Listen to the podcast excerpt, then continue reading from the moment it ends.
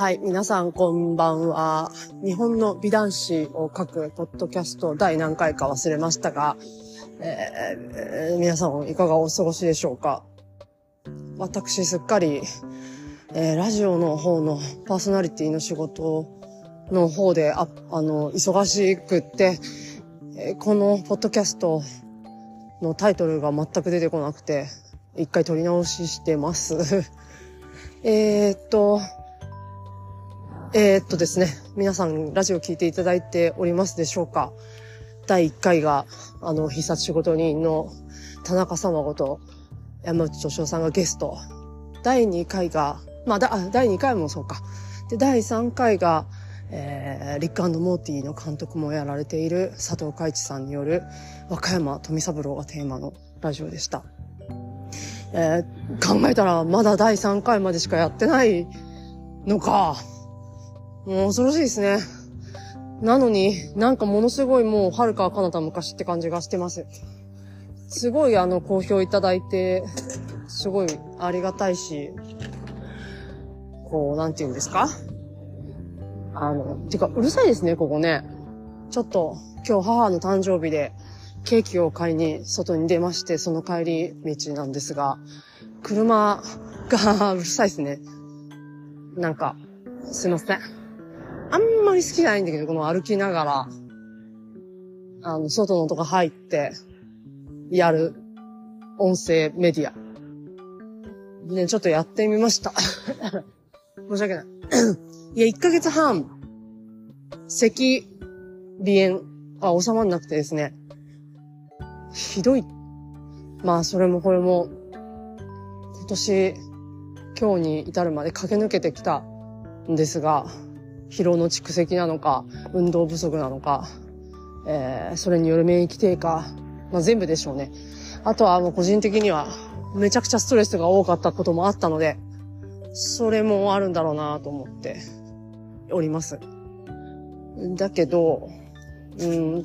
やっぱりいいこととその悪いって言ったら変だけど、嫌なことというか悪いことっていうのは、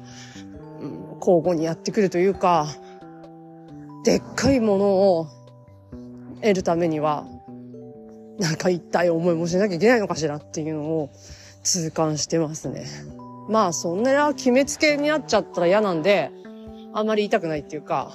そう設定したらもうそういう人生になっちゃうじゃないですか。だからあんまり言いたくないんだけど、割と私はジェットコースターなタイプだなっていうふうに自分で自覚してます。うん。で、まあ、えー、収録、村上弘樹さんの収録も終わりまして、大変なことになったなっていう感じですね。本当に楽しかったし、まあ3時間ですよね。3本分撮ってきましたので、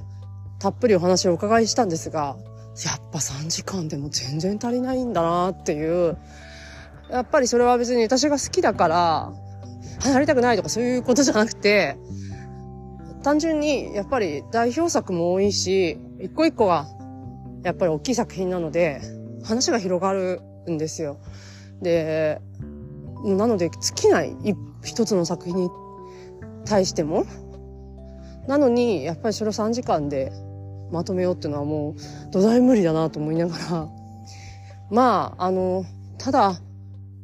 結構今まで聞いたことがない話っていうのをあの、出していただけたんじゃないかなっていうふうに思ってますので、そこはすごい楽しみに、あの、していてほしいなって思います。ちょっと、もちろんね、私も村上さんのメディア関係は全部を知ってるわけじゃないので、あ、それはどっかで言ってたなっていう話もあるとは思うんですが、うん、私は初耳っていうことが結構あったかなと思います。で、まあ、なんていうか、まあ楽しみに、お待ちください。で、放送に関しては、まず12月の2日が次回ですね。2013年、あ、2023年12月2日。これは、えー、ゴジラ対デストロイヤー。あとはサムライトルーパーなどの作品のキャラクターデザインをしてらっしゃる岡本秀夫さん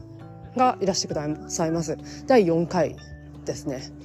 で、これは12月2日土曜日22時30分からラジオフチューズ、もしくは FM プラプラアプリで、ぜひ聞いていただきたいと思います。まだこちらはね、収録が済んでないので、私もどんな話になるかわからないんですが、なんといっても見たことがない映像、えー、なんですよね、テーマが。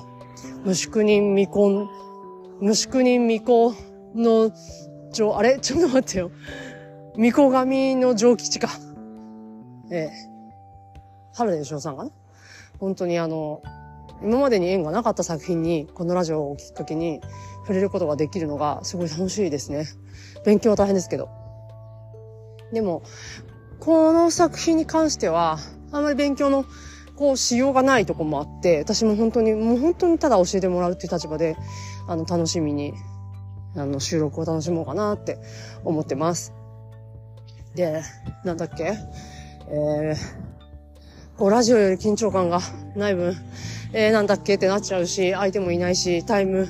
なんていうんですか？タイムキーパーもないから、だらだら言ってるし、えー、バイクの音がうるさいんですけど、そう、名古屋がまだ終わらない。困ったもんですね。もう、これから年を重ねてって40代どうなっていくんだろうなっていうふうに不安でいっぱいなんですが、ねえ、あの、何か夢を叶えたいと思う時とかに、やっぱ体力がないっていうのは、でかい欠点というか、でかいですね。辛い。だけど、まあ、自分が本当もどかしいと思うけども、あの、なんていうんですか、いろんなハンデを抱えた人がいっぱい世の中にいるわけで、思った以上にそういう方が多いわけですよね。その中で自分が、うん、あんまりハンデのないタイプの人間だと思っていたんですよね。だけど、ところがどっこい、体力はない、うん、なんか、もちろんいろんな苦手なこともいっぱいある、っていうこと？そういうハンデがものすごく大きいということに、やっぱり気づきました。で、いろんなやりたいこととか夢みたいなことっていうか、は叶えてきたつもりなんですけど、なんか、それにしても、なんつうか、ソリッドというか、タイトというか、あの、尖った夢というか、を一つ叶えることができて、村上弘樹さんをゲストにお招きする。なんだろう、これは、うん。私、その、まさとりゅうと、まさとりゅう、かっこ村上さんと京本さんを、と一緒にやっぱ仕事をするっていうのは一つの大きい夢でした。で、それは、うん、ミーハー的な気持ちもあるけど、うん、一番最初のやっぱり目的って、本当に動機が、うん、やっぱり残したいっていう気持ちだったんで、まさと流とか、そういう文化を、あの美を残したいっていう時に、やっぱ自分が関わって、それがあの、形になることをすごく夢見ましたから、やっぱりミーハー心っていうのは絶対ありながら、やっぱりそこに価値っていうか、そういうことをやるために一緒にぜひ仕事をしたいっていうふうに、マサとリュウが何か形になるときには私も絶対一緒に関わりたいって思ってたから、あの、そういう夢を抱いて活動を踏ん張ってやってきたんですけど、その一つがやっぱり叶う。それが最初に想定するときってやっぱりなんかぼんやりしたし、夢、なんか、例えば一緒に仕事をするって言ったら、例えばスタッフとして仕事をするとか、をちょっと思うし、それでもすごいありがたかったんですよね。で、まあ私はでもやっぱインタビューをして、例えば本にするとか、そういうこととかはまず最初に想定してたんですが、なんかそこを結構飛び越えたなって思ってて、まさかっていう、なんだろう、何かの雑誌があって、そこに載せるために私がインタビューをさせていただいて、えー、記事になるっていうことが私の中での頂点じゃないんだけど、それが、それぐらいしかできないんじゃないかなって思ってたんですよね。まあ、それぐらいって言ったら失礼なんですけど。でも、実際は、まさか自分のそのメディアを持ってというか、番組を持って、自分の番組に村上さんをゲストでお招きできるっていう、それってなんかとんでもないことじゃないですか。本当にありがたいなと思って、ああ、やばいやばい。だからそういう、うなんか今子供、子連れのママがですね、隣に、あの、チャリンコで通ってったので子供の声が入った。そう。そんなことが起きるなんて思いも本当にしなかったんですよね。でも、それを叶えてしまった今、思うことはいっぱいあって。で、それが全部じゃない。もちろん京本さんだってラジオいらしていただきたいし、叶えてない夢はまだまだあるんですけど、やっぱりクリエイターというかものを作る人間側うん、クリエイターっていうよりは私は多分やっぱアーティストとしてやりたい気持ちがすごい強くて、その時に作家ですよね。でやりたいって気持ちがあって、自分が絵描きとしてしっかりやる、文章書きとしてしっかり作品を作る。そういうところでやっぱり村上さん、京本さんと正人龍と関われることっていうのが本当にあのゴールというか、まあ、正龍、そうですね、ゴールかなって思ってます。本当に、まあ、京本さん、あ村上さんとかにすごい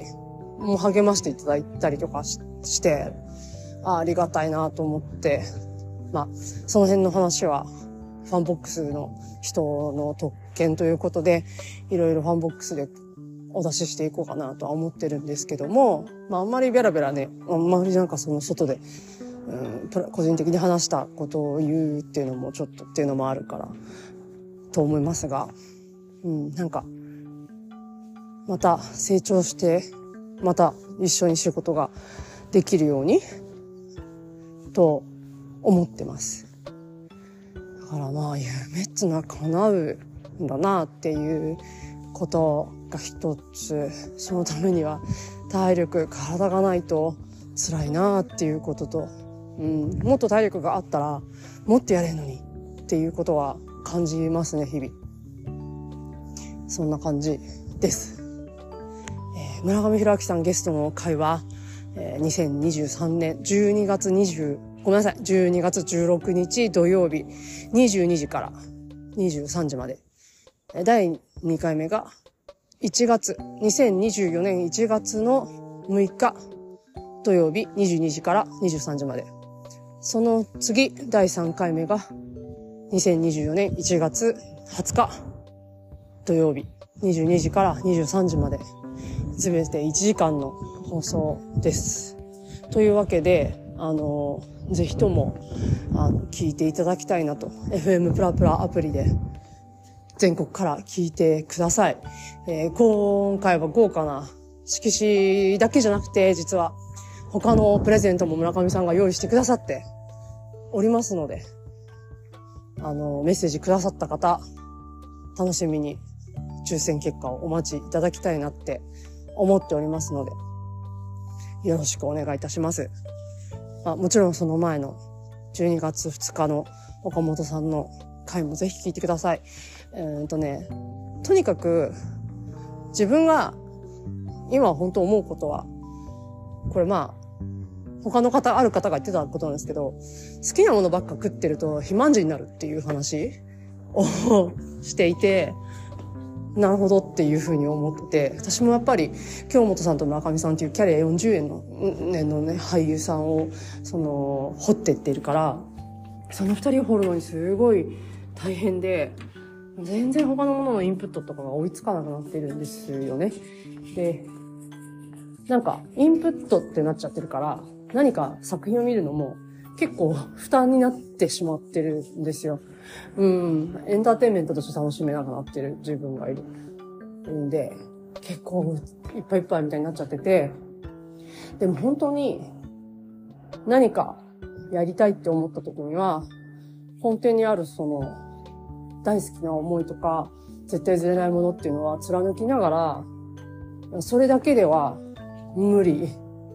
だなって思うことがすごいありますね。だから、教養として文、なんか、とか文化、新しい文化に触れるきっかけとか、そういうこととして、あの、ラジオをぜひ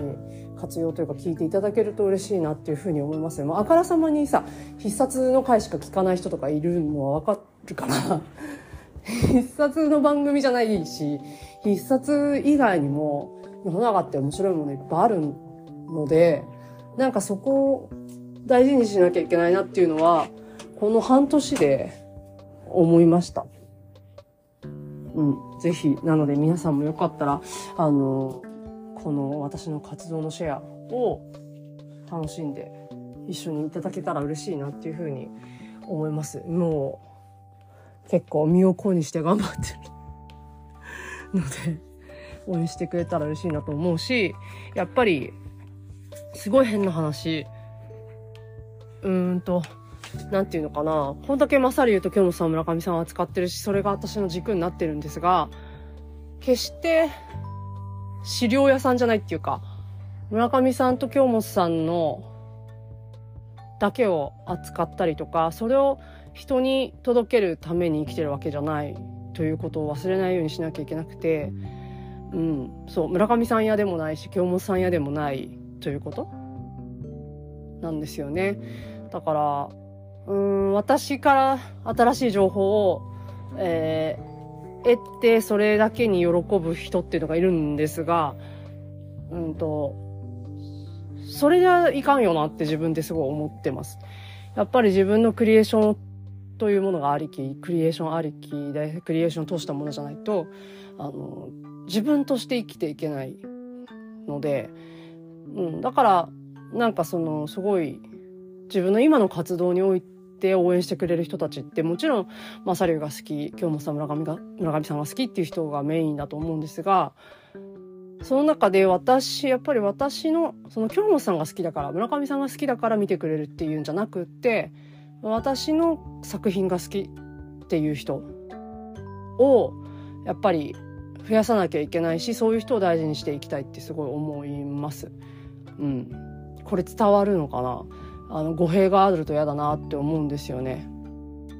うん。矛盾してるように聞こえるかもしれないけど、すごい絶妙に、うん、違う、微妙に違う話っていうか、うん。そこをすごい大事にしていきたいって思ってます。そういうお客様っていうか、読者さんを大事にしていきたいって思いますよね。そうそう。ほら、京本さんのこと言ってるから、京本さんのことにしか興味がない人っていう状態の人と、うん、そうそう。私が、京本さんも好きだけどとか、まあ、京本さん逆に言うと、京本さんのことあんまりわからないけど、私が書く、京本さんの絵が興味あるとか、そういう人の方が当然私にとってはありがたいし、嬉しいなって思うんですよ。だって京本さんのファンですからね。京本さんだけに食いつく人って。それはやっぱり私の話ではないから、そこを勘違いしなきゃしないようにしなきゃいけないこれは全体に言えることっていうか、うん、私が正人流なわけではないからそこをあのい勝手に言えばねいつか同化していく瞬間っていうのが多分来るんですよ。こんだけやってると。うん、マサリュは私のなんかなんつうかもう何まではいかないけど。マサリュ専門の人だから。だからそこを勘違いすると後がないですよね。うん、将来未来ないし、やっぱそれで、うん、私が作ったわけではないから、そこをやっぱりちょっと考えながらやっていきたいとも思いますよねっていう話。うん、でももちろん大事にこれからもマサリュウと